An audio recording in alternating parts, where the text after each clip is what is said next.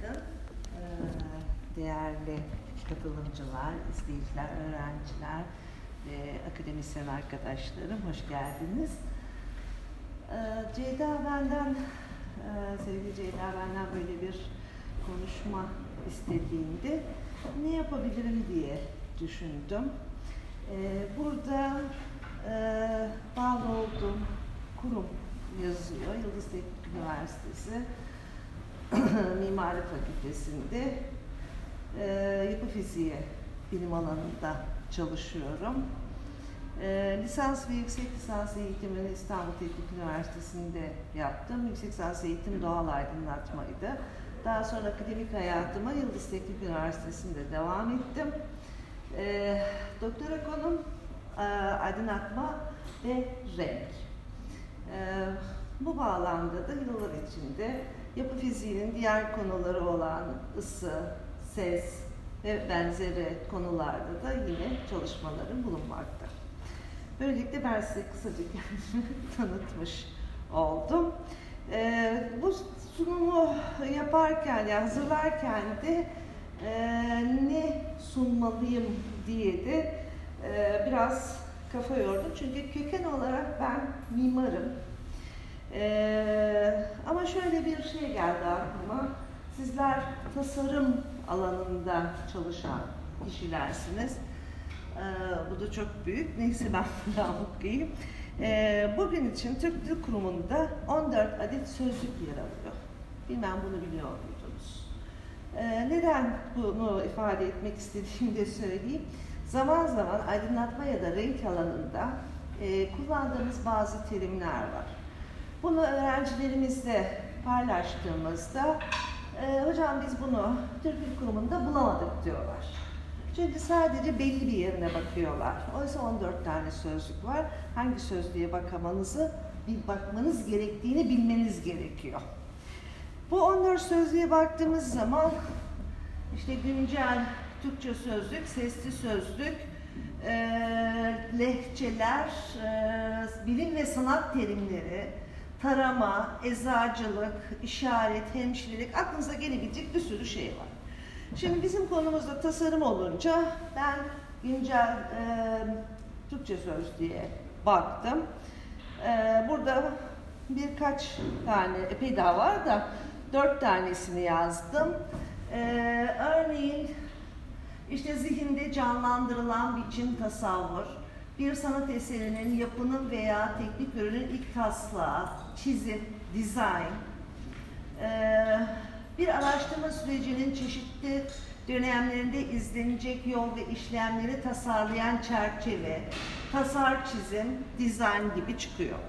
Şimdi bu diğer on dört sözlüğü de iz, e, taradığınız zaman e, benim vardığım e, sonuç, ki sanıyorum herkes de aynı düşüncede olabilir, İki ürün çıkabiliyor. Bir tanesi daha soyut, öteki daha somut, gözle görülebilir, elle tutulabilir. Somu, soyut dediklerim daha insanın duygularına hitap eden, kulağına hitap eden, onda bir takım e, etkiler bırakan. Mesela kelimeleri yan yana getirmek, bir şiir yazmak bir tasarımdır. Ya da kelimeleri yan yana getirip bir roman yazmak, bu da bir tasarımdır. Ama nedir, ne yapıyorsunuz? Bu kez kelimeleri belirli bir süreç içinde kullanıyorsunuz. Hepsi tasarım. Ee, ben tabii ki bu o, şeylerden değil, e, daha somut olarak görebileceğimiz tasarım konularına değinmek istedim. E, ve bunları da genel olarak iki grupta topluyoruz. İki boyutlu tasarım, üç boyutlu tasarım. İki boyutlu tasarım dediğimiz, kağıt düzlemi gibi düşünebileceğimiz bir düzlem üzerinde yan yana gelen renkli yüzeylerden oluşan tasarımlar. Bunlara örnek olarak afiş, resim, halı, perspektif, yatak örtüsü örneklerini verebiliriz. Üç boyutlu tasarım ise üçüncü boyutun işin içine girdiği heykel, bardak, otomobil, cezve, yukarıda kalmış, yanlış yazmışım, tabakta burada. Ve tabii ki mekan. Mekanlar da mimari açıdan açık mekanlar ve kapalı mekanlar olarak iki grupta ele alınmakta. Ee, şimdi iç mekanı ele aldığımızda içinde e, yaşadığımız kapalı ortamlardaki tüm yüzeylerin kendine özgü renkleri vardır. Ve bu renklerde e, insanlar ya da tasarımcılar tarafından seçilir, atanır, tasarlanır. Ee, örneğin bu benim zaman içinde İspanya'da bir e, country kongreye katılmıştım. Ee, epey de eski bir isim bu. Granada e, Exhibition and Conference Center'daki bir e, koridordan gidince bir merdiven kovası. Genel olarak ağırlıklı olarak duvar yüzeyleri sarı türünde ama burada gördüğümüz gibi e, slide ne yazık ki çok net görünmüyor. Şurada kırmızı bir kova ve bunun etrafında dönen e, evet bu biraz daha şey e, sarı renkli bir şey ve kırmızı bir taşıyıcısı olan bir merdiven bulunmakta. Ee, bu da benim tabii ki şimdi e, zaman içinde her şeyde olduğu gibi e, bu alanda da medya, dijital ortam e, çok e, bize seçenekler sunuyor. Bu benim Pinterest'ten bulduğum e, bir resim. Buraya da koyayım diye düşündüm. Nedir bu? Bir yatak odası. İşte kendince Ee, bir renk seçimi var yüzeylerinde. Ee, bu ise Norman Foster'ın İngiltere'den Newcastle'da yapmış olduğu bir konser e, salonunun e, içinde, fuayesinde ki buranın özelliği Norman Foster burayı yaparken siyah ve beyazı kullanmış. Binanın hemen hemen her yeri siyah ve beyaz. Ancak buraya gelebilecek konser e, izlemeye gelenlerin, e, ebeveynlerin çocuklarını e, oynayabilecekleri bir alan tasarlarken rengi kullanmış. Ya da burada e, bir ofis. Ofisler genellikle insanların sabah dokuzdan akşam altıya kadar çalıştıkları sürekli e, yoğun bir tempo içinde bulundukları ortamlar ve ister istemez burada hele son zamanlardaki trendlerde bir takım renkli öğelerin kullanılarak e, bakışlarını, vizyonlarını değiştirmek, hoşlarına gidecek bir ortam yaratmak olarak karşımıza çıkıyor. Burada da gördüğümüz gibi e, kolonlara böyle örgü bir takım elemanlar konulmuş. Ee, tabii ki biz insanlar, tasarımcılar mekanları renklendirirken e, bir takım malzemeler, boyalar, kumaşlar kullanırız. Şimdi burada bir e, dört ranzalı bir e, mekan görüyoruz. Diyelim ki biri getirdi bunu size verdi, burayı renklendirin. Neler yapılabilir? Şimdi bununla ilgili bazı seçenekleri sunacağım. Evet, maalesef e, görünmemekte. E, şurada sarı, beyaz olan şilteler sarıya dönmüş. Bakayım bir başkası var mı? Evet, bu daha iyi görüntü veriyor. Burada yere benekli bir halı konulmuş. E, şilteler yeşil olmuş. Buraya bir dolap eklenmiş. Yukarı bir avize eklenmiş. Ee, bu ise dört yataktan üç tanesi yine beyaz şilteli bırakılmış ama burası e, ayrı bir tasarım. Burada ufak bir e, sehpa üstünde şey var. Tıpkı e, hapishanelerdeki e, hatırlı kişilerin e, yatağı ve müritleri gibi bir tasarım. Ben bir şey de yapabiliriz. Yeşil şilteler, fırfırlı e, hintak kenarları, desenli bir halı. Ya da üst katı sade bırakıp alt katta farklı bir şey koyabiliriz. Ya da biraz daha country tarzında e, bir düzenlemeyle bir tasarım yapabiliriz. Ya da bir diskotek topu yerleştirip etrafı rengarenk kapatabiliriz. Bütün bunlar bizim elimizde. Bizim derken yani tasarımcının elinde. E, bomboş bir mekana renk ve ışık katmak bizim görevimiz, tasarımcının görevi diye düşünmemiz gerekiyor. E, Türkçemizde de bir şey var. Renkler ve e, zevkler tartışılır. Bu kesin. Yani herkesin kendine göre bir zevk var. Mesela ben bugün buraya gelirken e, yeşil gömlek giymeyi, boynuma da bu fırları takmayı e, tasarladım. Bir başka arkadaşımız kareli bir gömlek giymiş, bir başka arkadaşımız gri bir bluz giymiş gibi. Yani e, bu giysilerden verdiğim bir örnek.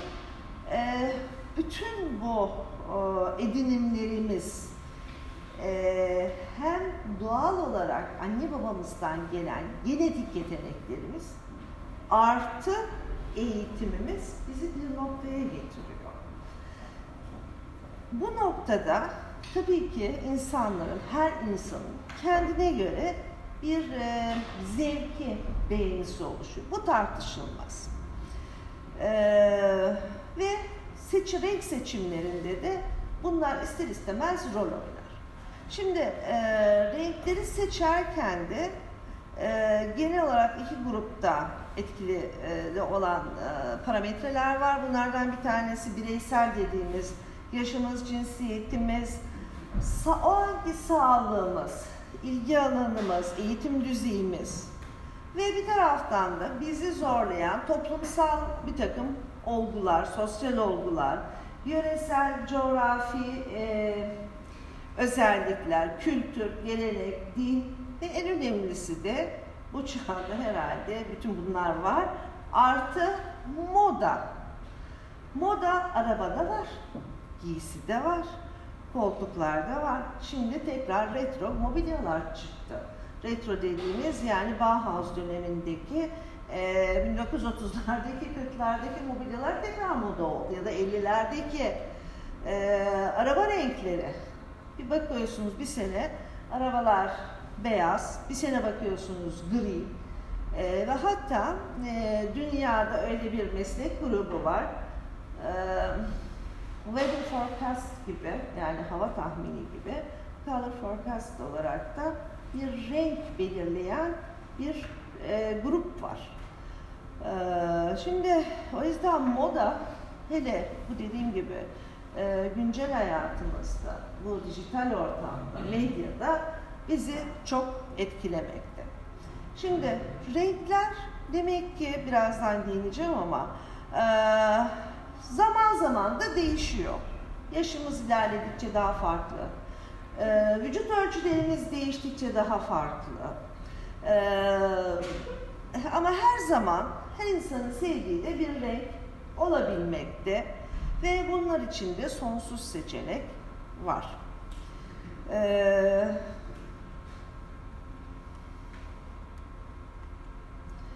şimdi e, renklerin seçiminde ya da oraya bunu koyayım, buraya bunu koyayım atamasında, seçilmesinden renk tasarımına geçmek için ne yapmamız lazım? Renk tasarımının önce bir tanımını yapsak, yapmakta yarar var. Herhangi bir konu, ister iki boyut, ister üç boyut. Herhangi bir konunun özelliklerine uygun, anlamlı ve estetik görünümler, yani karşındasındakilerde bir takım duygular oluşturmaya yönelik doğrudan sadece o konu için bir renk düzenlemesi ve renk kurma çalışmasıdır. Örneğin bunu bir kağıt bardak, çay koyduğumuz kağıt bardak. Bu da bir tasarım. Bu bana gelen, arkadaşlarım verdi bunu da, Üstünde İstanbul Boğaz Köprüsü, Galata Kulesi gibi kuşları, martıları olan. Bu bir tasarım. Bu bir renk düzeni midir? Evet, bir renk düzeni. İyi midir, kötü müdür? O konuya burada girmemize gerek de yok zaten. Ee, bu konuda şöyle bir daha sonra örneği vereyim. Evet, rengin belirli bir tanımı var. Bu tanıma baktığımızda insanlarda kişisel olarak bir duyulanma doğuran, nesnel olarak yani fiziksel olarak ölçebildiğimiz ışık uyarıcıdır. Bu tanım bin dokuz yüz on üç yılında kurulan e, Uluslararası Aydınlatma Komisyonu'nun yapmış olduğu bir tanım. E, muhtemelen birçoğunuz biliyordur bunu, e, bildiğinizden düşünüyorum. Web sitesi var orada. E, oraya girdiğiniz zaman aydınlatma ve renk alanında Ee, gündelik hayatta kullandığımız her türlü terimin, kavramın açıklaması yer almakta. Ee, ve Uluslararası Aydınlatma Komisyonu şu anda aktif olan altı e, pardon beş e, bölümü kaldı. Bunlardan birinci bölüm e, görme ve renkti ki ben e, Aydınlatma Türk Milli Komitesi adına Türkiye temsilcisi olarak orada görev yapmaktayım. Ayrıca bin dokuz yüz altmış dokuz yılında kurulan bir uluslararası renk birliği var. Bu da renk alanında çalışan daha farklı bir kesim için diyelim. Tüm çünkü renk alanı çok geniş bir yelpaze. Ee, Uluslararası Aydınlatma Komisyonu da renkten ilgileniyor ama daha çok ışık renkleriyle ilgilendiği için. Ee, onun bölümü ayrı ve bin dokuz yüz doksan beş yılında kurucu üyesi de oldum Aydınlatma Türk Milli Komitesi. Şimdi bunların web sayfalarına girdiğiniz zaman zaten e, pek çok bilgiye erişme şansınız olacak. Şimdi e, tekrar renk tasarım konularına dönme, dönecek olursa, renk tasarım konuları iki boyutlu olanlar ve üç boyutlu olanlar. Ben konuya giriş yapabilmek için önce iki boyutla ilgili olan ya da genel bir bilgi verdikten sonra iki boyut üzerinden önce yürüyeceğim. Şimdi rengi görebilmemiz için, bir rengi algılayabilmemiz için her şeyden önce bu arabanın sarı rengini görebilmemiz için bize bir ışık kaynağımız ve buradan yansıyan ışıklarla görme organımıza gelmesi ve bir algılamanın oluşması lazım. Yani üç öğeyi bir arada tuttuğumuz zaman ancak rengi görürüz. Rengi görünce ne yaparız? Renk tasarım yaparız. Ee, şimdi burada o yüzden şu sarı arabayla işe başlayayım dedim. Yüzey rengi diyoruz, boya rengi diyoruz. Ee, bunlara bakalım. Şimdi e, yüzey ve boya renklerinin tanımlanması e, insanoğlu var olduğu günden beri yapılmaya çalışılmış. E, işte herkesin bildiği gibi sarı, kırmızı, mavi, birazdan daha ayrıntısına gireceğim. Ondan sonra açık sarı, koyu sarı, e, orta koyu mavi gibi bir takım tanımlamalar yapılmış. Bu tanımlamalar on dokuzuncu yüzyıla kadar böyle gelmiş. Ee, ana renkler, ondan sonra sıcak soğuk renkler ki bugün sıcak soğuk renkleri hala kullanıyoruz. Ama bir bileşeninin tanımlanması yüzyıllar almış. O bileşen adı da doymuşluk ya da kroma. Ve ne yazık ki birçok e, mimar, tasarımcı değil, genel olarak her türlü tasarımın içine alayım. Ee, bu üçüncü boyutu bilmiyor. Ve bunu bilinmediği zamanda yapılan tasarımlarda bazen estetik olmayan uyumsuzluklar ortaya çıkabiliyor. Ben kısaca, e, hepiniz bunu tabii ki biliyorsunuz ama gene de e, buraya koymak istedim. e, tür dediğim gibi insanoğlu var olduğu yıldan beri kullanıyor. Sarı, kırmızı, mavi. Ve hepimiz biliriz, bir kutu kırmızı boya alsak, bir kutu da sarı boya alsak, ikisini karıştırsak iki birim turuncu boya olur. Bu herkesin bildiği bir şey. Ondan sonra ya da tersine iki birim kırmızı boya alsam da bir birim sarı boya alsam, bu sefer üç birim sarımsı kırmızı, yukarıdakine göre daha kırmızı olan bir renk elde edilir. Bu hepimizin bildiği bir şey. Yüzyıllar boyunca ressamlardan tutun, kim renkle uğraşıyorsa bunu yapmış. İkinci boyut olan değer dediğimiz, yani açıklık koyuluk ise bir rengi diğer renkten ayırt etmeyi sağlayan, açık bir rengi koyu bir renkten e, ayırt etmeyi sağlayan niteliği. Yine hepimiz biliriz. Bir kutu kırmızı boyama, bir kutu beyaz katarsam iki birim e, açık kırmızım olur. Ama bir birim kırmızının içine iki birim beyaz katarsam bu kez üç birim yukarıdakine göre daha açık bir kırmızım olur. Aynı olay siyah için geçerli. on dokuzuncu yani bin sekiz yüzlere kadar bu herkesin bildiği ve tanımladığı, kullandığı bir şey. Ve rengin tanımlanması için birçok fizikçi, kimyacı, ressam, aklınıza gelebilecek birçok kişi bununla uğraşmış. on dokuzuncu yüzyılda ne olmuş? Üçüncü boyutu tanımlamayı başarmışlar. Ve şöyle tanımlamışlar. Bir rengin aynı koyuluktaki türsüz gri bir renkten ayrım derecesi. Yani bir boyayı alıyorum, bir kutu boya alıyorum. Kırmızı boya, şu ortadaki. Buna aynı koyulukta bir gri katıyorum.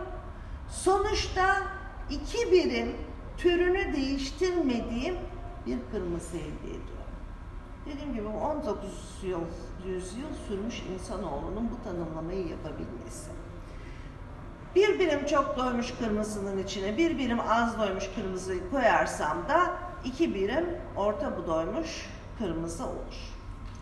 Ve yine insanoğlunu şaşırtan ya da işte genç keşfine neden olan olaylardan biri de çarşıdan aldığımız bir kutu boyasının içine siyah ya da beyaz kattığımızda rengi açıklaşır ve koyulaşır. Bu gerçek, biraz önce söyledim. Ama bu arada doymuşluğu da düşer. Bunu fark etmeleri on dokuzuncu yüzyıl sürmüştür. Bu nedenle çarşıdan aldığımız bir boyanı, bir kutu boyasından çalışıyorsak, duvarlarımızı boyuyorsak ya da bir yere bir renklendirme yapıyorsak, çarşıdan aldığımız boyanın kırmızısına mahkumuz.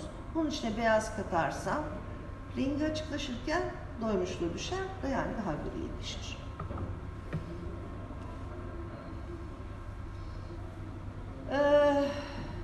Bu nedenle müze renklerinin tanımlanmasında mutlaka bu üç bileşeni veren herhangi bir sistemi kullanmak tasarımı kolay başarıya götürür. Doğuştan yetenekli olabilirsiniz. Ee, e, tıpkı müzik alanından da örnek verilebilir. İşte duyma yeteneği olmayan insanlar beste yapabiliyorlar. Aynı şekilde görme yeteneği olmayan insanlar çok güzel resimler yapabiliyorlar. Bunlar da var. Ama eğitimle, eğer belli de bir yeteneğiniz varsa ya da yeteneğiniz belli bir seviyedeyse eğitimle bunu bir üst kademeye çıkarmak mümkün. Ee, bu nedenle bir renk tasarımı yapılırken nerede nasıl yaparsanız yapın mutlaka rengi üç bileşenlerine göre tanımlayan sistemlerden birini kullanmanız en kısa kestirme yoldur. Bu yollara baktığımızda ki bunlara üç boyutlu sistemler, dizgeler diyoruz. Bugün için ağırlıklı olarak e, kullanılan Amerika'da Albert Munsell'ın e, bin dokuz yüz beş küsur sene önce bulduğu sistem bin dokuz yüz altmış dokuz e, Natural Color System, İsveçlilerin doğal renk dizgisi. İkinci Dünya Savaşı sırasında ortaya çıkan Almanların, ki bugün standart renk belirleme sistemidir, altı bin yüz altmış dört ve bin dokuz yüz doksanlarda çıkan RAL tasar dizgesi gibi dizgeler rengi üç bileşenine, biraz önce sözünü ettiğim üç bileşeniyle tanımlayan sistemlerdir. Bu e, Munsell renk dizgesinin e, renk katısı. Bu e, Natural Color System dediğimiz İsveçlilerin yapmış olduğu ve bugün dünyada Güney Afrika'dan tutun Kuzey Avrupa ülkeleri de olmak üzere değişik ülkelerin standart renk belirleme sistemleri. Bu da RAL tasar dizgesinden bir takım görüntüler. Bu da e, Munsell renk dizgesinin renkli örneklerinin yer aldığı renk kitabından bazı sayfalar. E, önemli olan burada benim sizlerle paylaşmak istediğim, bu sayfanın üstündekilerin hepsi sarı, bu sayfanın üstündekilerin hepsi mavi, bu kırmızı, biraz tabii renkler da da projektör nedeniyle değişikliğe uğramakta. Bunlar ise mor. Aşağıdan yukarı gittikçe renkler açıklaşır. Soldan sağa gittikçe de doymuşlukları artar. Yani griden uzaklaşır. Ve renk eğitimi bu üç bileşenin e, görülmesini sağlayacak bilgileri edinmekle gerçekleştirir. Bunlar yüzey renklerine ilişkin şeylerdi. Tabii ki e, rengi görebilmemiz için, nesneleri görebilmemiz için, renkli yüzeyleri görebilmemiz için bir de ışık kaynağına ihtiyacımız var. O zaman bir de ışık kaynaklarının renkleri var. E, ışık, bir ışık kaynağının herhangi doğal ya da yapay, herhangi bir ışık kaynağının e, renksel özelliklerini gözümüz algılar.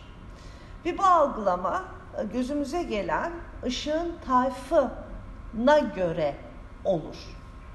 Ancak gözümüzün renk algılama sistemi sonucuna tek bir e, yargıya vararız. İster bu ışık bir yüzeyden yansıyarak gelsin, isterse şu anda projeksiyondan benim yüzüme gelen ışık gibi olsun, gözümüzde tek bir sonuca gider. Bunun için Uluslararası Aydınlatma Komisyonu, başta olmak üzere işte geçmiş zamanlar içinde, tarihsel süreç içinde diyelim, insanlar ışığın rengini tanımlamak için e, sıcak, soğuk, işte demişler ki kırmızı ve turuncu sıcak renkli ışıklar, yeşil ve mavi soğuk renkli ışıklar demişler. Ondan sonra yapay ışık kaynaklarının gelişimiyle birlikte yine on dokuzuncu yüzyılda elektrikle çalışan e, ışık kaynaklarının çıkması ile Kelvin renk sıcaklığı tanımlamaları gündeme gelmiş. E, yani bin dokuz yüz otuzlar diyebiliriz. Ve bin dokuz yüz yetmişlerde ise bir başka tanımlama yapılmış, renksel geri verim. Şimdi e, renksel geri verim dediğimiz şey, nesnelerin, aydınlanan yüzeylerin gün ışığında, öğle vakti, bulutsuz bir günde ki gün ışığı altındaki renklerine e, eşdeğerliliğini ölçen bir sistem diyebiliriz kabaca. Ve bunun için de iki tanımlama yapılır yapay kaynaklarda. Bir tanesi renksel geri sınıfı, diğeri ise renksel geri verim indisi. Şimdi bu iki tanımlamayı lütfen bu benim paylaştıklarımı dinleyen, ki ders olarak değil, e, dinleyen kişiler değil ya da bir e, merakından dinleyen kişi olarak değil, her şeyden evvel evinde mutlaka lamba kullanan herkesin bilmesi gereken bir tanımlama. E, tüketici bilinci diyoruz. Evinize lamba alıyorsunuz. Üzerine alıp okuyor musunuz acaba? Okumalısınız. Hele bugün yapay ışık kaynakları çok çok çok değişti. Ee, ve L E D dediğimiz light emitting diyotlar, yani ledler artık eski tip konvansiyonel dediğimiz bütün lamba türlerini çöpe attı. Bu bir gerçek. Bundan beş yıl önce bu sözü söylemiyordum. Fakat bugün söylüyorum ve beş yıl sonra da herhalde ötekiler, zaten birçok firma o lamba türlerini üretmeyi bıraktı. Ee, karbon salınımı nedeniyle o lamba türleri artık e, yasaklandı. Karşımızda led var.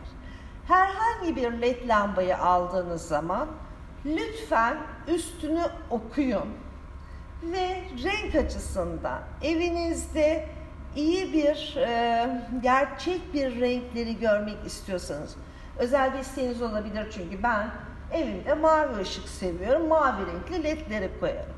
Bu ayrı bir konu.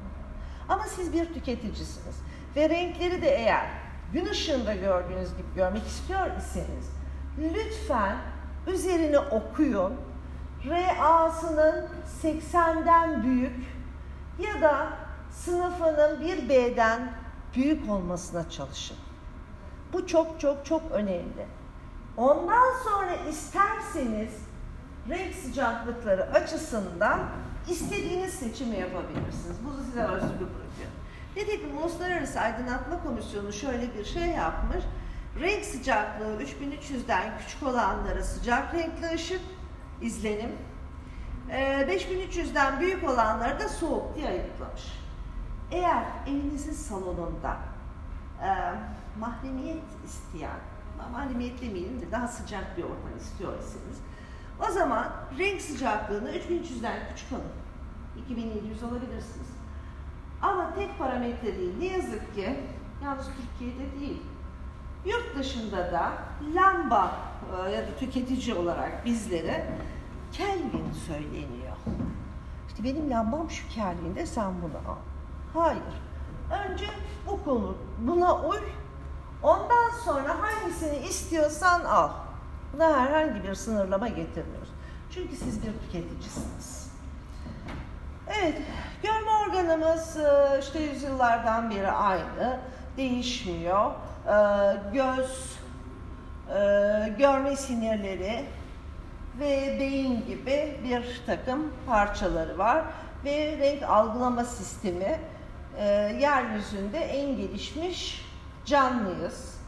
E, etrafımızı renkli görürüz. E, köpekler, maymunlar, boğalar etraflarını siyah beyaz görürler. Şimdi demek ki renk tasarımı yapabilmek için, size e, tekrar başa dönemedim, e, bir e, yüzey renklerine kullandığınız yüzey renklerine belirli bir sistem çerçevesinde e, seçebilmeniz lazım. Rengin bileşenlerini görebilmeniz lazım. İkincisi, bu seçtiğiniz renkleri yan yana belli bir düzen içinde kullanmanız gerekiyor.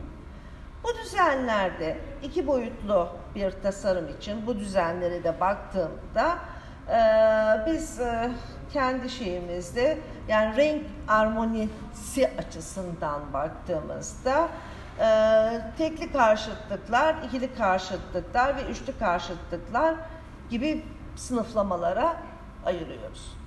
Bu nedenle renk tasarımı yapabilmek için her şeyden önce yaptığınız kompozisyonda bir düzen seçmelisiniz. İkincisi, bir vurgulanacak eleman seçmelisiniz. Üçüncüsü ise bunu çevreleyen renklerin özelliklerini doğru belirlemelisiniz. Ee, yani kısaca renk tasarım ilkelerini bilmeniz gerekiyor. Ee, Hollandalı Karl isimli araştırmacının yapmış olduğu araştırmaya göre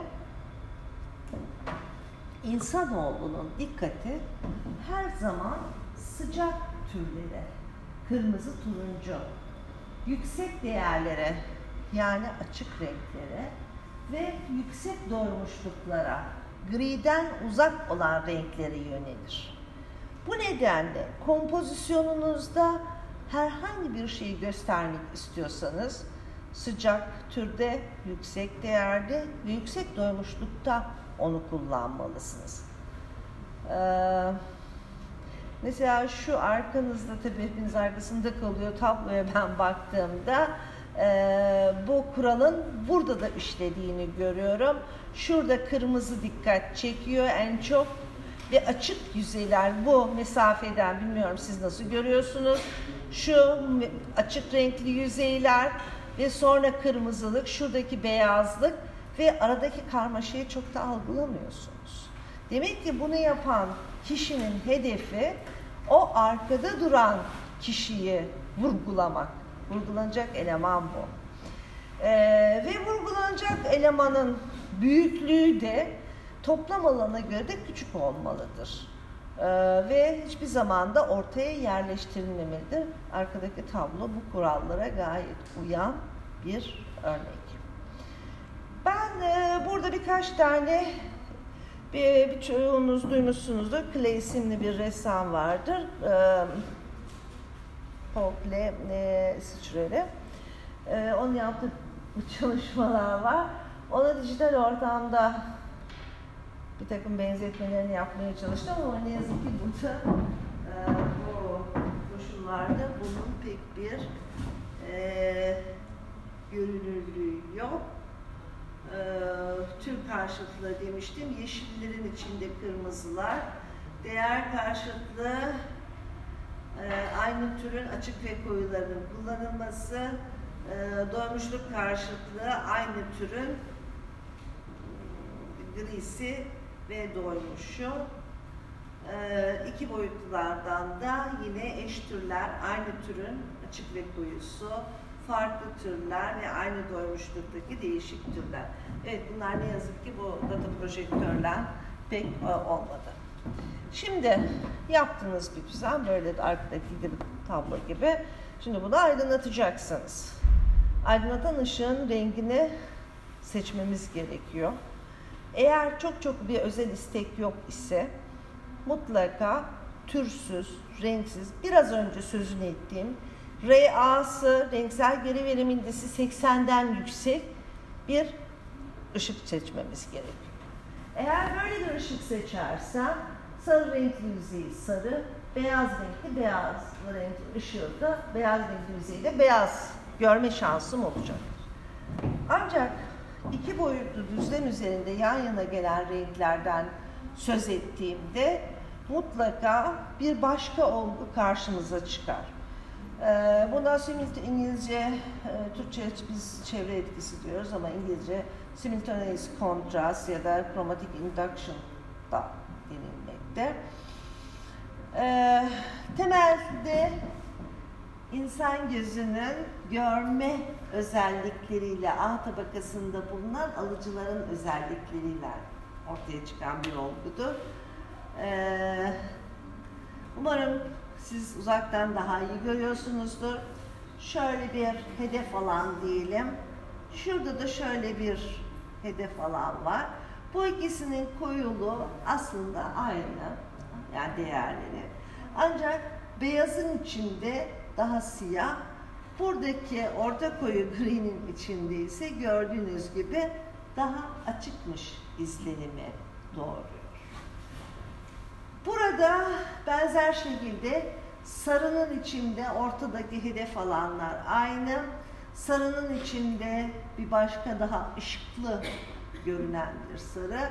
Morun, mor mavinin içinde ise daha sıcak bir sarı izlenim vermekte. Ee, aynı şekilde yeşil kendi türünün daha koyusunun içinde daha açık görünürken Ee, kırmızının içinde sağdakine göre daha e, koyumuş gibi görülebilmekte. Benzer durum kırmızı için geçerli. Kırmızının ortasında bir kırmızı parçamız var. Burada da bir kırmızı parçamız var. Ee, aynı morf serisi beyaz, gri, orta koyu gri ve siyah içinde görüldüğünde hepsi farklı izlenimler yaratmakta. Bu özellikle iki boyutlu düzlem üzerinde çalışılırken yapılan işte afiş çalışmaları, perspektif çalışmaları, e, halı dizaynı ya da böyle bir tablo dizaynı sırasında gerçekten e, resmi ya da çalışmayı izleyen kişinin için önemli bir konu ve bu tasarımcının bunu bilmesi lazım. Çünkü bu, bu olgu doğrudan doğruya insan gözünün e, yaptığı bir e, durum değişikliği olarak özetlenebilir. Evet, e, şimdi biraz da doğaya bakalım. Doğada bu e, papağan galiba bunlar.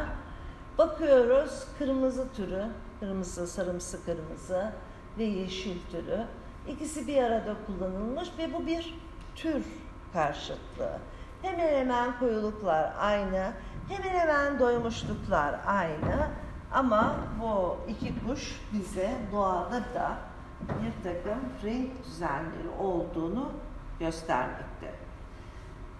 Ya da ee, domates, beyaz peynir, nane gibi bir takım yiyecekleri bir araya getirdiğimizde yine aynı şey. Bir kompozisyon yapıyoruz. Yemekleri sunarken kompozisyon yapıyoruz.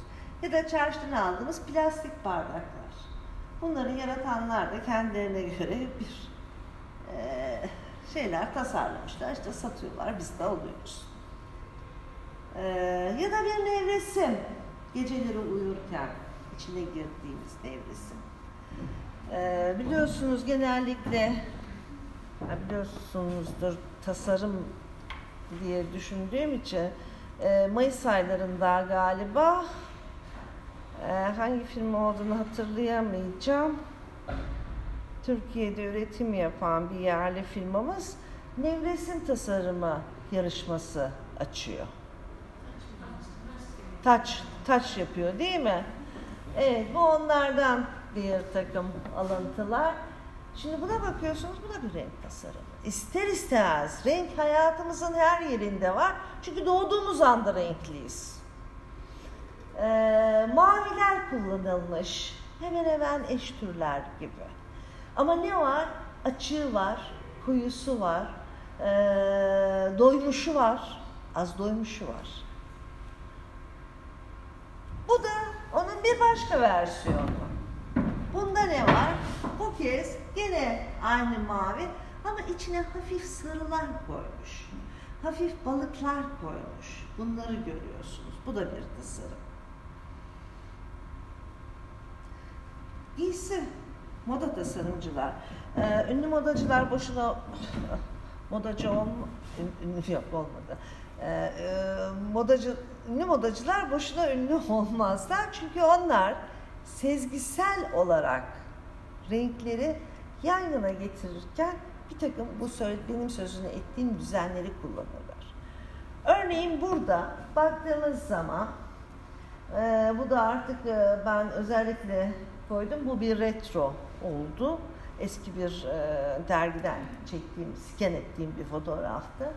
Bakıyoruz e, siyah çoraplar, siyah ayakkabı, siyah manto.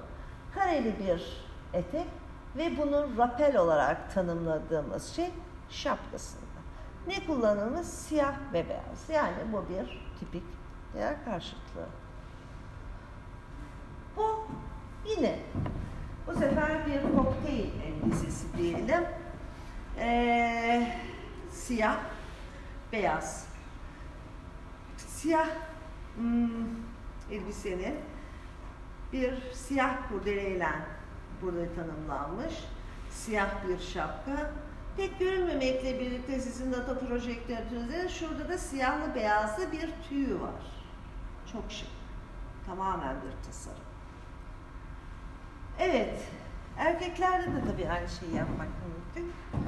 e, sırf hanımlar değil, hayat, iki cinsimiz var.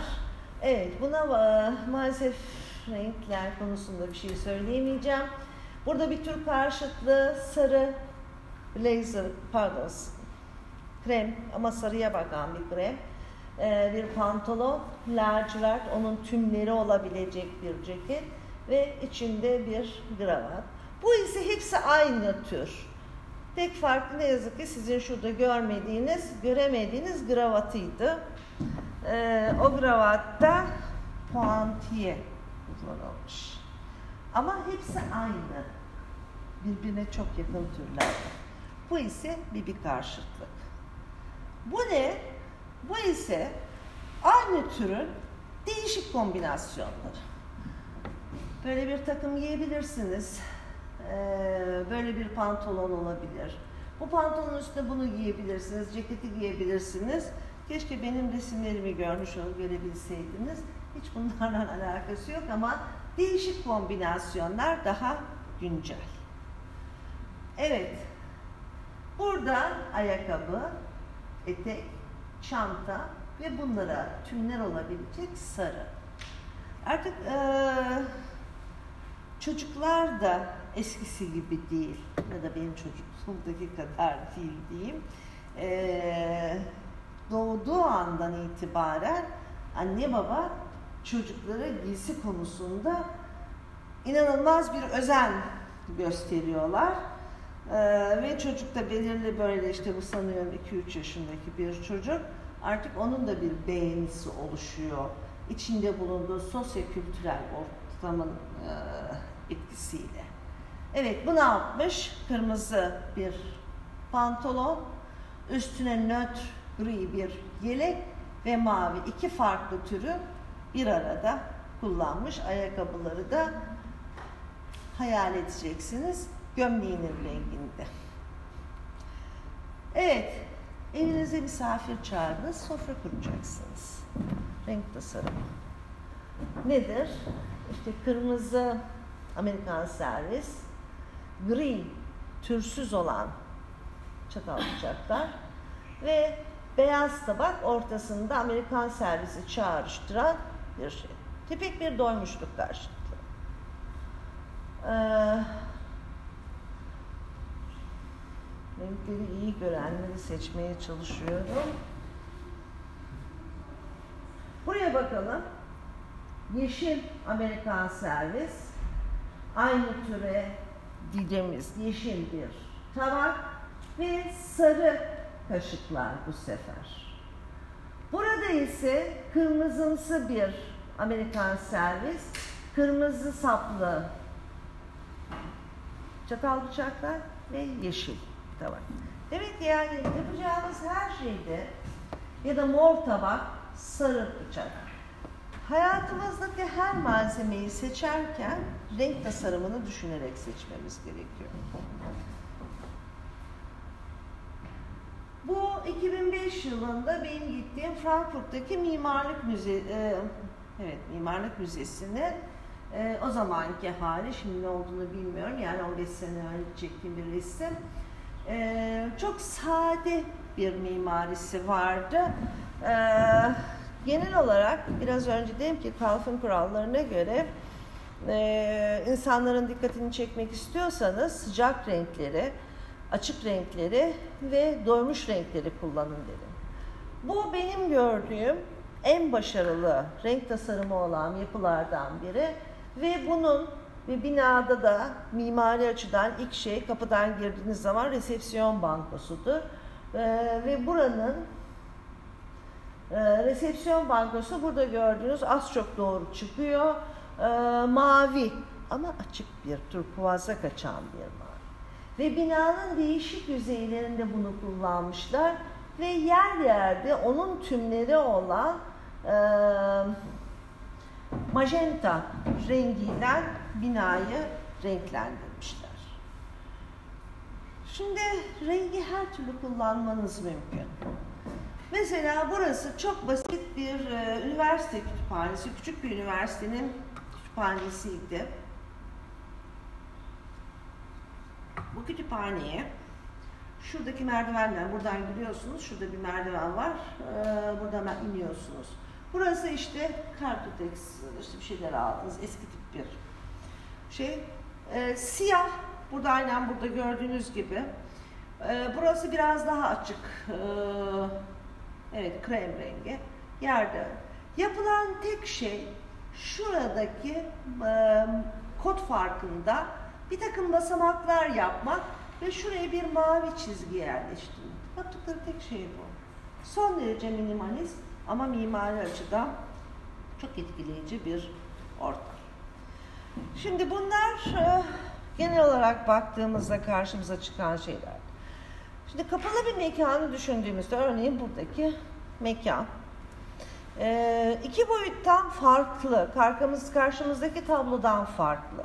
Neden farklı? Çünkü bir şuradaki kaynaklardan gelen, yüzeylere gelen bir dolaysız ışık var. İki, bu dolaysız ışığın yüzeyler arasında peş peşe yansımasıyla oluşan bir yansıtmış ışık söz konusu. Bu nedenle iki boyut için söylediğimiz bir takım kurallar üçüncü boyutta ışık için ışık, ışık işin içine girince o denli e, aynı kalamıyorlar, bir farklılıklar oluşuyor. Baktığınız zaman demek ki iki boyuttaki kağıt düzlemi için bir dolaysız ışık var. Bunun her zaman türsüz, e, R A'sı, renksel geri verim indisi yüksek, renk sıcaklığı istediğiniz gibi değiştirebileceğiniz bir ışık ve de bir çevre etkisi olduğunu bilmemiz. Ama e, kapalı hacimlerde ise yansıtmış ışığın varlığı ve çevre e, etkisinin de yokluğunu bilmemiz gerekiyor. Tekrar ben bu dolaysız ışığın rengine dönmek istiyorum. Biraz önce sözünü ettiğim renksel geri verim indisleri vesaire gibi. Tekrarlıyorum. Türkiye'de aydınlatma tasarımlarında kullanmak zorunda olduğumuz bir standart var. Türk Standartları Enstitüsü'nün yayınladığı bir standart var. T S N on iki bin dört yüz altmış dört bir. Onu alıp incelediğimiz zaman her eyleme göre renk sıcaklıkları, renksel geri verim özellikleri değişmekle birlikte ortalama seksenden büyük olmalıdır. Yani renkler gerçek renginde, öz renginde görmek için türsüz, renksiz, beyaz ışık kullanmak durumundayız. Diyelim ki bir çiçekçi mağazasına ışık seçiyorsunuz, bir e, tasarım yaptınız. Eh fena değil. Şu krizantem yola çıkayım. E, bu krizantem burada böyle, bu ışık altında böyle, bu ışık altında böyle giderek gördüğünüz gibi sarardı. Kapalı bir mekan, çiçekçi, bir A V M'nin içinde. E, aldınız çiçeği, şunu çok beğendiniz, dışarı çıktınız, bu hale geldi. Bu kötü mü? Hayır, bu da kötü değil ama aldığınız malla götürdüğünüz şey aynı değil. E, bu da benim okulda öğrencilerime yaptırdığım bazı çalışmalardan örnekler. E, onu koymamışız galiba. Evet, e, kırmızı ışık, yeşil ışıkla başlayalım. Yeşil ışıkla aydınlatıldığı zaman şu yüzey yeşil, bu ikisi aynı olmuşlar, bir karışıklık yapmışım, ikisine bakalım. Yeşil ışıkta yeşil yüzeyler daha bir parlıyor ama kırmızı ışıkta yeşil yüzey tümleri olduğu için görünmez, yani siyaha dönüyor. Hayır, benim seçtiklerim doğru ama siz bunları ne yazık ki göremiyorsunuz. Ee, bu biraz daha iyice. Normal R A'sı yüksek lambalar kullanılmış fakat iç mimar, tasarımcı buralara, şuralara pembe ya da kırmızımsı bir takım kumaşları kullanmayı uygulamış. Ne yaptı? Bizim özenle, bezenle aydınlatma tasarımcısının seçmiş olduğu ışık rengini değiştirdi ve masa yüzeylerinde ortamda kırmızı ağırlıklı bir ışık ortaya çıktı. Kapalı mekanda yüzeylerden yansıyan ışıklar olduğunu söyledim. Yani hem dolaysız ışığın var hem de yüzeylerden yansıyan ışığın var. Ve bu e, yüzeyden yansıyan ışığın da yüzeylerin renk, öz renkleri bağlamında tür ve doymuşluk açısından değişimlere yol açar. Evet, bu fena değil. Ee, burada bir real bir çalışma yapılmış. Yani gerçek mekan bu. Ee, mekanın duvarları ve tavanı beyaz ama döşemeyi çok doymuş bir kırmızıyla boyamışlar ve gördüğünüz gibi mekanın beyaz olan diğer duvarları da pembeye dönmüş. Burada bu nedenle seçtiğimiz kaynakların e, özelliklerini de bilerek seçmemiz gerekiyor. E, bunu geçeyim çünkü olmayacak, bu da olmayacak. Bunlar da biraz önce real ortam diye gösterdiğimin bilgisayar ortamında yapılan simülasyonlarından örnekler. E, Dialux programında yapılmış olan örnekler. E, türsüz bir ortam. Tek duvar renklenmiş. Dolayısız aydınlatma. Bakın bu duvarlarda hafif bir dönme söz konusu. İki duvar renklenmiş. Üç duvar renklenmiş. Ve e, döşemenin renkli olması durumunda duvarların renklenmesi ya da üç duvarın renkli olması durumunda tavanın renklenmesi durumu. Burada da renk sıcaklıkları için bir örnek vermek istemiştim. Reaları aynı. Tekrar ediyorum. Renksel geri verim sınıfları aynı. Sadece renk sıcaklıkları değişiyor. Ee, üç bin Kelvin, yani sıcak renkli bir ışık, gri bir yüzey. Ee, burada e, kinde ise kırmızı bir yüzey kullanılmış, gene üç bin Kelvin, ama ışığımızın rengini yirmi bin Kelvin, yani çok çok soğuğa getirdiğimizde bu gri yüzeyler gördüğünüz gibi maviye dönecektir. Aydınlatma biçimi dedim. Şu anda burada bulunan aydınlatma aygıtlarımızın hepsi aşağı yönlenmiş. Bunlara e, dolaysız aydınlatma diyoruz. Bir yatak odasında değişik e, kelvinlere göre olan renkler var. Bir öncekinde ise dolaylı dediğimiz ışığı tavana veren aydınlatmalar var ve duvar yüzlerinin, yüzeylerinin renkleri değiştikçe sonuçlar da değişmekte. Evet, bu iki bin yedi yüz Kelvin'lik bir mekan, bu beş bin beş yüz Kelvin, ama renksel geri verim sınıfları, tekrar ediyorum, aynı. Ve bu ortam içinde çalışan kişi ile bu ortam içindeki çalışan kişi aynı, hemen hemen aynı performansı gösterebilir. Çünkü temel özellik renksel geri verim sınıfının aynı olmasında yatar.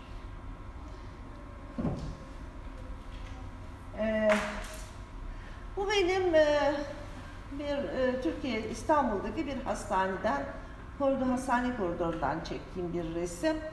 İki koridorda aynı tür. Yani burayı böyle görüyorsanız, burası da aynı şekilde boyanmış. Aradaki fark ne? Burada tavanda lambalar kullanılmış. Burada ek olarak mavimsi bir floresanlar kullanılmış, daha floresan lambaların kullanıldığı dönemde bu. Ve buradaki renklerde gördüğünüz gibi duvar renkleri de değişiklik söz konusu. Şimdi dolaysız ışık şu andaki olduğu gibi bulunduğumuz mekanda da düzgün yayılmışlık sağlamaz.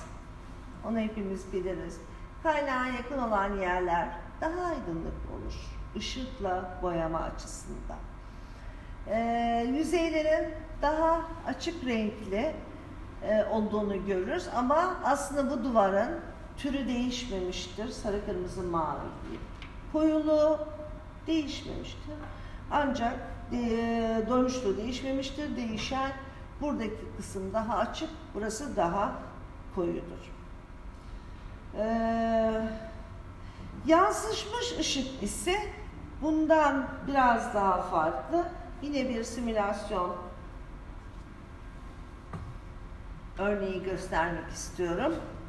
Bugünkü çünkü artık e, bilgisayar programlarıyla bir simülasyon yaptığınız zaman pek çok etki elde edebiliyorsunuz. E, aynı mekan, mavi koltuklar kullandığımız zaman peş peşe yansımalar sonucunda tavan maviye, kırmızı koltuklardan tasarım yaptığımda tavan kırmızıya, e, turuncuyla yaptığımda tavan turuncuya dönebilmekte. Bu nedenle tasarım yaparken seçtiğimiz renklerin, yüzey renklerinin tür, değer ve doğmuşluklarını mutlaka doğru kullanmamız gerekiyor. Bu da bir e, ayakkabı mağazasının, Prada'nın benim çok sevdiğim eski bir resmi. E, bu bölgelerde, duvar bölgesinde fark ettiğiniz gibi mavimsi ışıklar var. Ve halı bu bölgede mavileşmiş. Ama bu bölgede tavandan gelen ışıklar nedeniyle renkler değişmemiş. Halının rengi, sarı rengini görebiliyoruz. Demek ki ışıkla yüzey renklerini farklı göstermeniz mümkün. Acaba ne görüyorsunuz? Evet, bu da bu yaklaşık on on beş sene önce İsrail'de yapılmış bir lokanta. Ben bunu biliyorum, halbuki geçenlerde gazetede okudum. Kuzey ülkelerin birinde yapıyorlar bunu. Denizin altında asansörle iniyorsunuz, yapacaklarmış orada. Ama bu yapılmış bir şey. İsrail diye biliyorum. Ee, yazmamışım çünkü şey olduğunu, ne olduğunu. Gerek aydınlatma tekniği, gerekse renk seçimi açısından muhteşem bir tasarım. Ciddi bir tasarım. Tabii siz ne görüyorsunuz orada? Evet, bu çok başarılı bir tasarım olmamış bu haliyle. Ee, şunlar kırmızı taşıyıcılar. Ee, neydi o denizin içinde? Deniz... Mercan. Mercan değil, hayır böyle... Neyse, onu, adını unuttum. Bunlar kırmızı, gerçek kırmızı. Ee, bunlar deniz kestaneleri. Aydınlatma elemanları. Ee, baktığınız zaman denizi görüyorsunuz, mavi. Mavinin etrafına şöyle açık yeşil koyuyor renkli ama yeşil bir çerçeve, bir pencere yapmışlar. Bu nasıl? Bu bir derece. Dikkat çekicilik açısından lokantalarda masaya yönlendirmek önemlidir. Burada da bakıyoruz sarı masalar. Ahtapota benzeyen benekli yüzeylerin olduğu oturma koltukları, ee, diğer şeyler algılanmıyor. Yine bir başka köşe, ee, yukarıdaki duvarlardaki dışarıyı görüyorsunuz balıklar yüzerken, burada da oturup bir şeyler yiyip içiyorsunuz. Bu da maalesef görünmüyor. Burada vurgulamak istediğim şu, mekan tasarımında yüzey renkleri seçerken işte kafeteryalarda hep insanlara oturacakları masaya yönlendirmek isteriz. Onun içinde vurgulanacak elemanlar hep onlardır. Sıcak renkli olması ve bunların soğuk renkli bir çerçeve içinde kullanılması sandalyelerin çekiciliğini arttıracaktır. Bu bir gerçek. Ancak burada ufak bir hata var, o da döşeme. Döşemede bizim e, teknik olarak benekli yüzey dediğimiz bir yüzeyler kullanılmış ve boyutları çok büyük. Çünkü insan gözü bir mekana girdiği zaman ağırlıklı olarak göz hizasının, göz eksenini aldığınız zaman bunun altında kalan yüzeyleri aldılar. Tavanı daha az aldılar. Ve böylesine karmaşık bir e, düzen, benekli yüzey kullanımı, bunun buradaki bu kadar özenini, yani şunu şöyle kessek e, bayağı kabul edilebilir bir tasarım olabilir.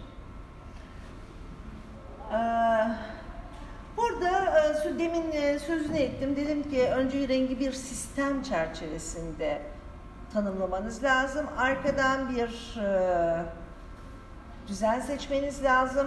Arkadan bir e, vurgulanacak eleman seçmeniz lazım. Hacim için bir takım uygulamalar var, dijital e, animasyon diyelim.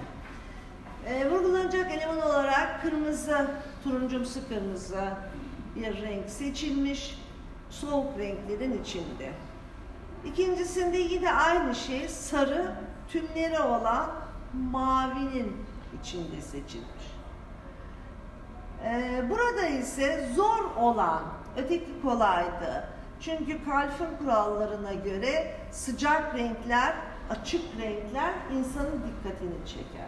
Burada vurgulanacak eleman koltukları olduğu için bunlar kolay başarıya götüren. Tersi soğuk rengi sıcak renklerin içinde kullanmak zor ama olanaksız değildir. Dikkatli bir tasarımla o da gerçekleşebilir. Buna baktığımız zaman burada mavi koltuklar, mor mavi koltukları görüyoruz. Gene pembe sıcak renkli bir çevre var. Fakat ikisi arasında bir fark var. Bu iki arasındaki farkı da size sormak istiyorum. İki resim arasında bir fark var. Hangisinde? Alttaki halıda doymuşluk farkı var. Peki e, hangisi daha başarılı? Madem bunu söylediniz.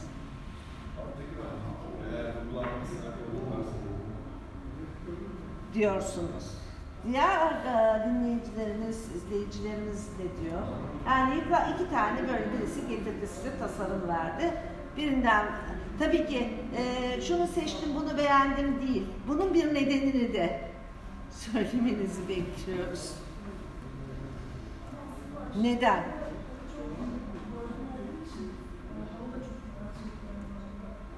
Ben duyamadım.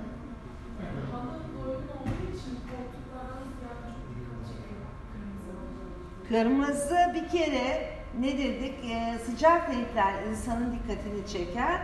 İki, görme alanını gözünüzün altından kestiğiniz zaman, bir mekana girdiğiniz zaman bunun altındaki yüzeyleri algılarsınız. Şimdi buradakinin doymuşluğunun yüksek olması, yani griye, yukarıdaki griye daha yakın, bir kere mekana girdiğiniz zaman büyük alan kapladığı için daha dikkat çekiyor ve yarış başlıyor.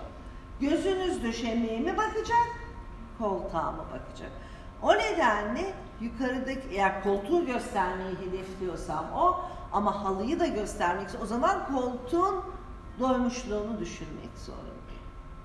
Bir denge olmak durumunda.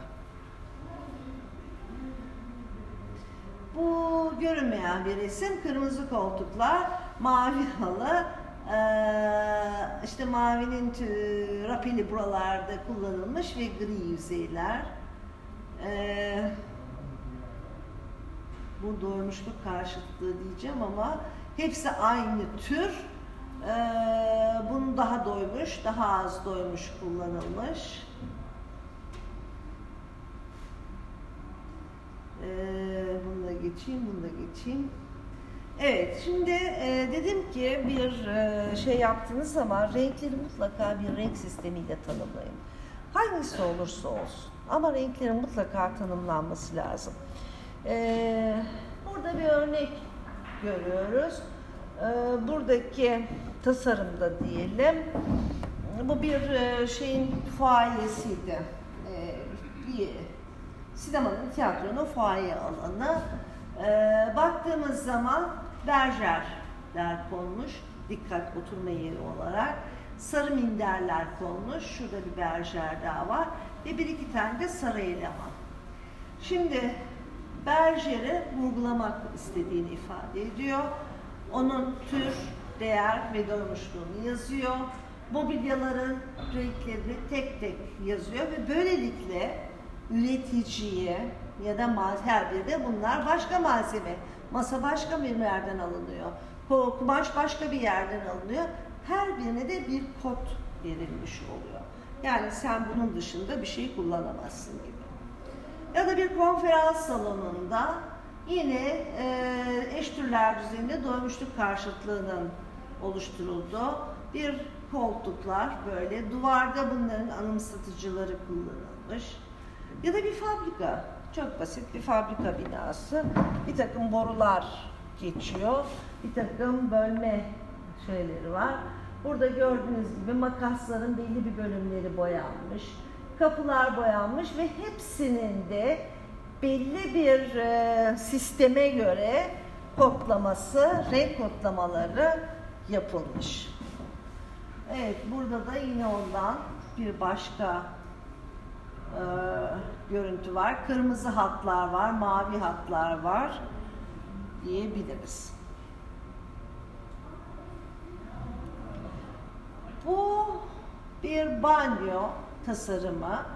Ee, renk düzeni olarak diğer karşıtlığına yakın. Genelde türsüz olan diyebileceğimiz renkler kullanılmakla birlikte duşakabinin çerçevesi, ev, ev, eviye değil, lavabo teknesi gibi ya da şuradaki klozetin altındaki mavilikler gibi ee, şuradaki renklerle bir takım vurgulamalar yapılmış. Ee, şimdi bunlar da yine benim e, değişik e, kimileri öyle e, yerlerden çektiğim benim kendi resimler. Bu kızlar tuvaleti, bu erkekler tuvaleti. Böyle bir takım benekli bir düzenleme yapılmış. Ee, bu bir ofisin türsüz ortamda merdivenin gidişinin vurgulanması ve tavanda bu rengin rapelinin kullanılması.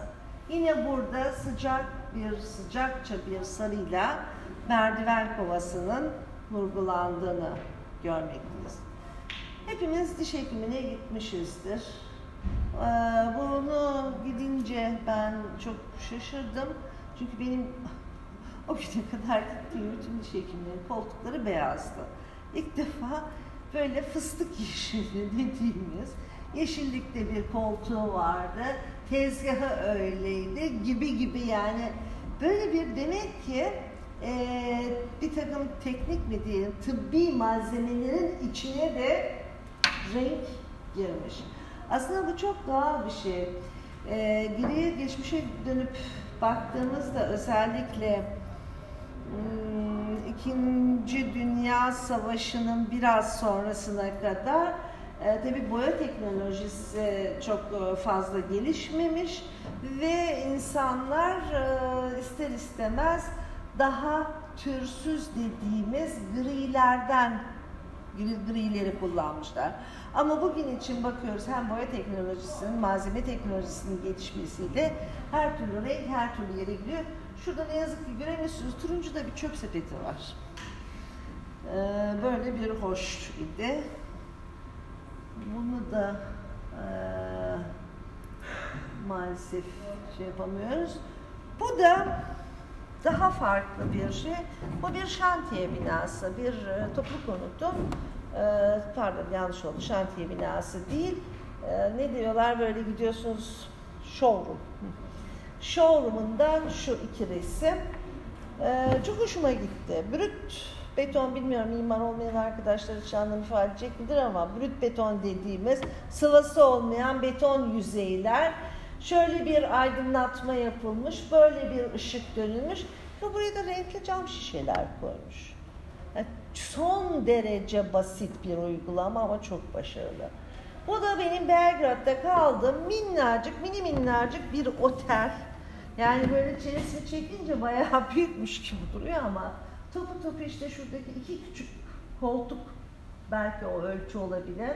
Halısı, duvarları, e, resimleriyle birlikte tamamen sarı yeşillerin kullanıldığı bir e, renk düzenlemesi vardı.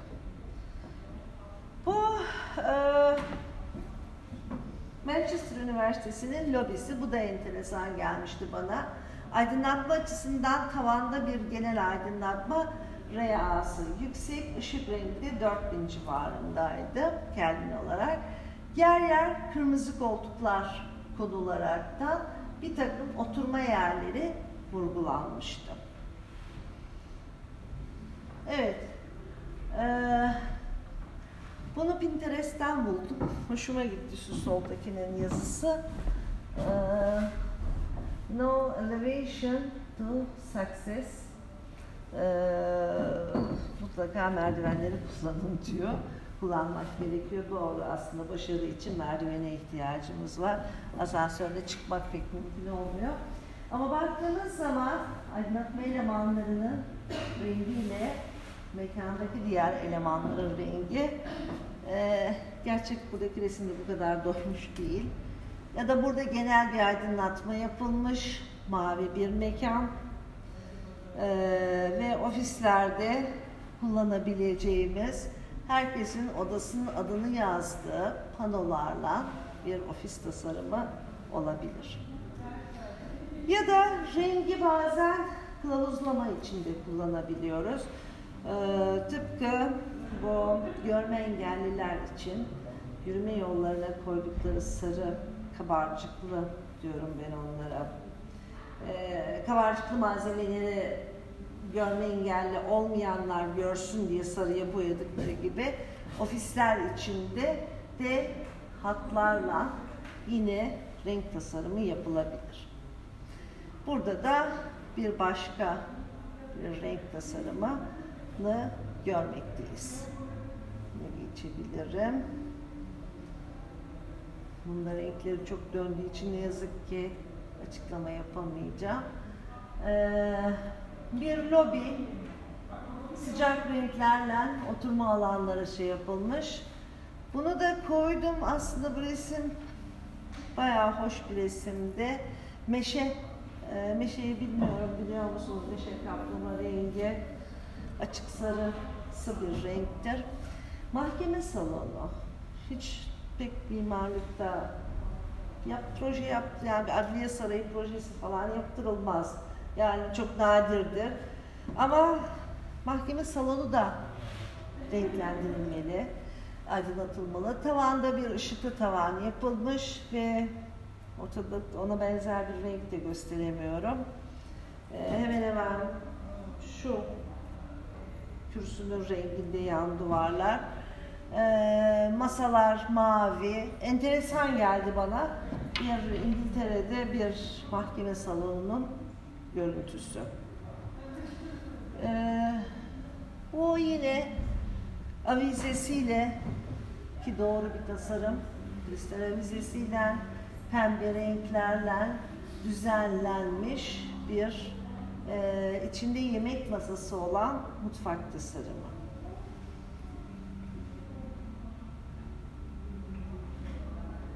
Bu bir sanat galerisi, müzeydi. Bunu da geçeyim. Bu nasıl görünüyor acaba? Bunu şu nedenle koydum. Renkli yüzeyler. Yani böyle bir takım şekillerin olduğu şey. Ee, konuşmanın başında bazı tercihlerde modanın olduğunu söylemiştim. Ee, gerçekten tarihsel süreç içinde baktığımızda mimari e, yapıtlardan özellikle hükümdarların, e, kralların e, yaşadıkları saraylar, içinde bulundukları mekanlar görkemli oluyordu. Ve bu görkem de genelde kullandıkları renklerden ve parıltıdan kaynaklanmakta. Çoğu zaman sarı, altın kullanılmakta ve kırmızı renkte kullanılmakta. Ve burada kullanılan döşeme yüzeyleri, halı gibi malzemelerde genelde benekli yüzey anlamında kullandığımız geometrik ya da organik bir takım şekilleri vardı. Bu Birleşik Arap Emirlikleri'nde Kibar otelin e, lobisinden bir görüntü. E, kırmızı ağırlıklı, her yerde kırmızılar ve sarılar var. Bu da yatak e, suitlerinden biri ya da Atatürk odalarından biri. Gördüğünüz gibi kırmızı kullanıyor. Şaşa, yani kırmızı renk Ee, kullanıldığı zaman insanın tansiyonunu yükseltir, gerilimini arttırır falan, ama etkileyici bir renk olduğunu da kabul etmek durumundayız.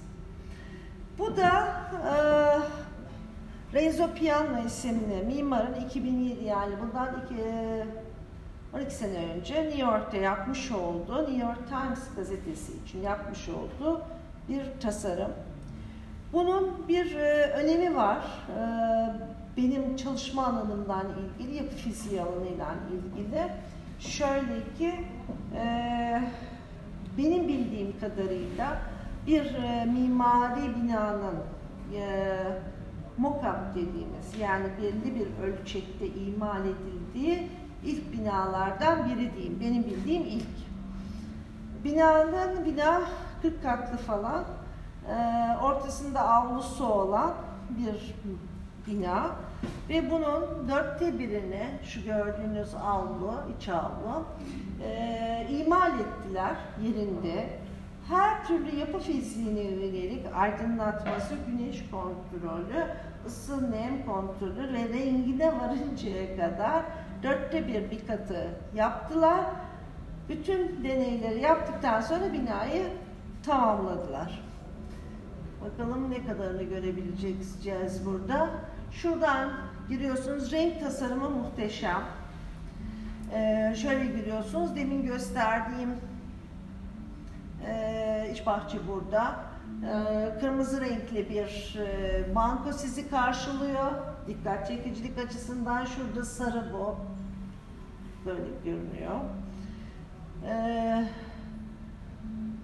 burası, evet, kafeteryası, kırmızı bir halı ee, ve buradaki güneş kontrol elemanlarının hepsi e, güneş ışığına, gün ışığına karşı duyarlı, kendi kendine hareket ediyorlar, toparlanıyorlar, kalkıyorlar ve yapay aydınlatmalar da bunlarla birlikte çalışıyor. Artı ısıtma soğutma sistemi de e, içeri giren güneş ışığının oluşturduğu ısıyı da kontrol ediyor. Yani teknoloji olarak bundan on beş sene önceki, ki bugün çok daha ilerledi, e, açısından, yapı fiziği açısından her türlü deneyimi e, olan bir bina.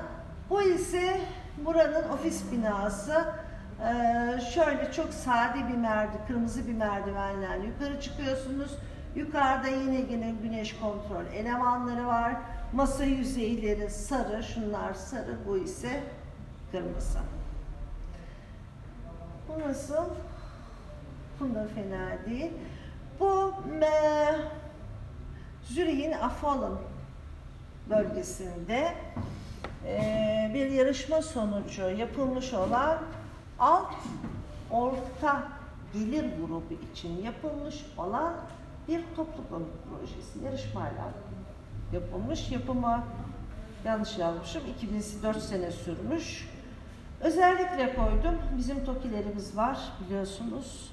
Ee, içinde yaşayanlarınız olabilir. Geçerken gördünüz. Sabun kalıbı gibi diyeyim bir şey.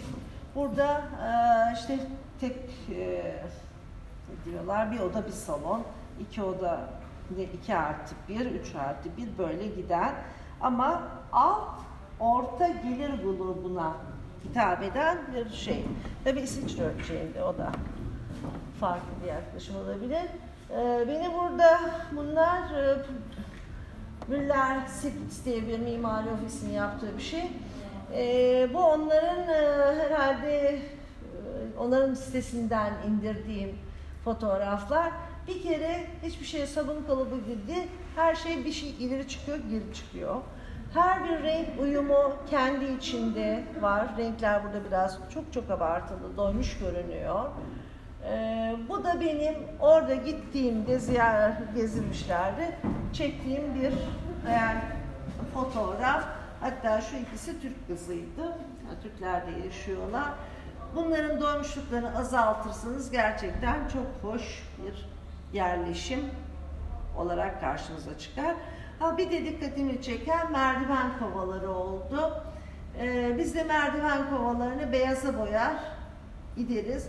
Ama burada belirli bir renk tasarımıyla merdiven kovalarının da belli bir bölümü renklendirilmiş. Ee, tabii ki bütün bu şeyler Tasarım dediğimiz zaman ister iki boyutlu böyle bir resim tasarımımız olsun, isterse iç mekan olsun, isterse yapısı olsun, her zaman ışıkla bir boyamamız da mümkün. Sırf boyaya alıp yüzeye sürmek değil. Ee, bu bana enteresan gelmişti. Belgrad Teknik Üniversitesi ama maalesef çıkmıyor.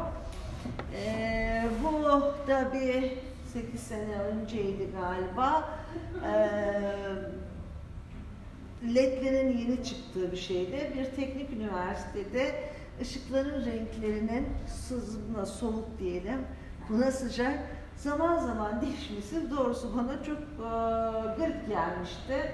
Ya bizim için o toplantı için böyle bir değişim yaptılar ama ya da biri ki Türkiye'de de hep böyle oluyor, biri bir led firması e, bir bağışta bulmuştur. Işıkla böyle boyama mekanlar olmuş.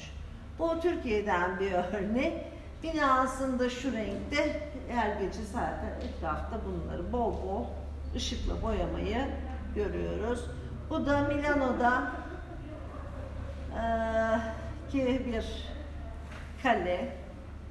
Bu da ışıkla boyama için artık Türkiye'den bir örnek. Bilmiyorum, içinizde Ankaralı olan var mı? Var mı? Ankaralı. Evet, havaalanından e, giderken bu İncek bölgesi bir iki üç dört sene önce böyle boyandı. Işıklı binalar. E, tabii bu resim kalitesi çok burada başarılı değil. Rengarenk e, boyandı ve bir ışık renk kirliliği, renk cümbüşü oldu. Bu ise yeni yapılan Marmara, Marmara mıydı? Orada da yarışmada üstelik ödül de aldı. Evet, böyle giriyorsunuz. İçinde ledlerle, renkli ledlerle, ışıkla boyamalar karşımıza çıkmakta. Evet, benim sizlerle paylaşmak istediğim konular bunlardı. Sormak istediğiniz bir şey varsa onlara da yanıtlar ya bilirim. Beni dinlediğiniz için teşekkür ederim.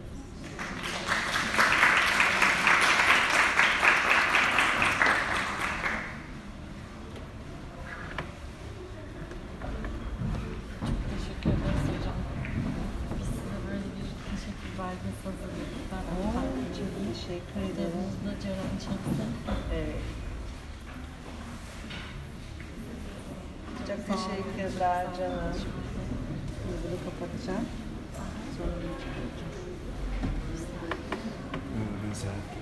memnun oldum. Benim soracağım bu iki şey var. Buyurun. İnsan öğrencilerde varken sorsaydım iyi olurdu. Çünkü ben onlara diyorum ki zevkler ve renkler tartışılmıyor. Siz renkler ve zevkler tartışılmaz diyorsunuz. Ee, çünkü, çünkü bunun için diyecektir. Şimdi götler renk kuramıyor. Wittgenstein ona karşı bir etkilenmez. Erkant'ın olsaydı bunlar boşuna mı hazırlanıyor? Hayır, e, bunları boşuna... Yani şimdi zevkle, zevkle, zevkle, zevkle zevksizlik anlamında demiyorum. Anladım. Çünkü ee, eğer tartışılmasaydı biz neye zevkli, neye zevksizlik diyoruz. Evet, şimdi Göte'nin renk kuramı var. Başka kişilerin de renk kuramı var. var. Bir de var, onun da var, Bauhaus'un da var. Şimdi Ee, benim söylediğim yanlış, e, keşke orada sorsaydınız, bunu seviniriz. Söylemek istedim, yani renkler ve zevkler sınıfında eğer günlük kurallar çerçevesinde bunu yan yana getiriyorsanız ve de insanlar bundan bir hoşnutluk duyuyorsa bu doğrudur. Ama ben size bir e, kırmızıyı kullanın. Neredeyse bu. Yani şey resim... danışmanlığını yapıyorum, evet. Çok güzel, çok güzel, çok güzel. Yani her tabii kısa sürede onları değinme fırsatı olamaz, olmadı. Her ne kadar sıkıştım, güzel ifade etmez.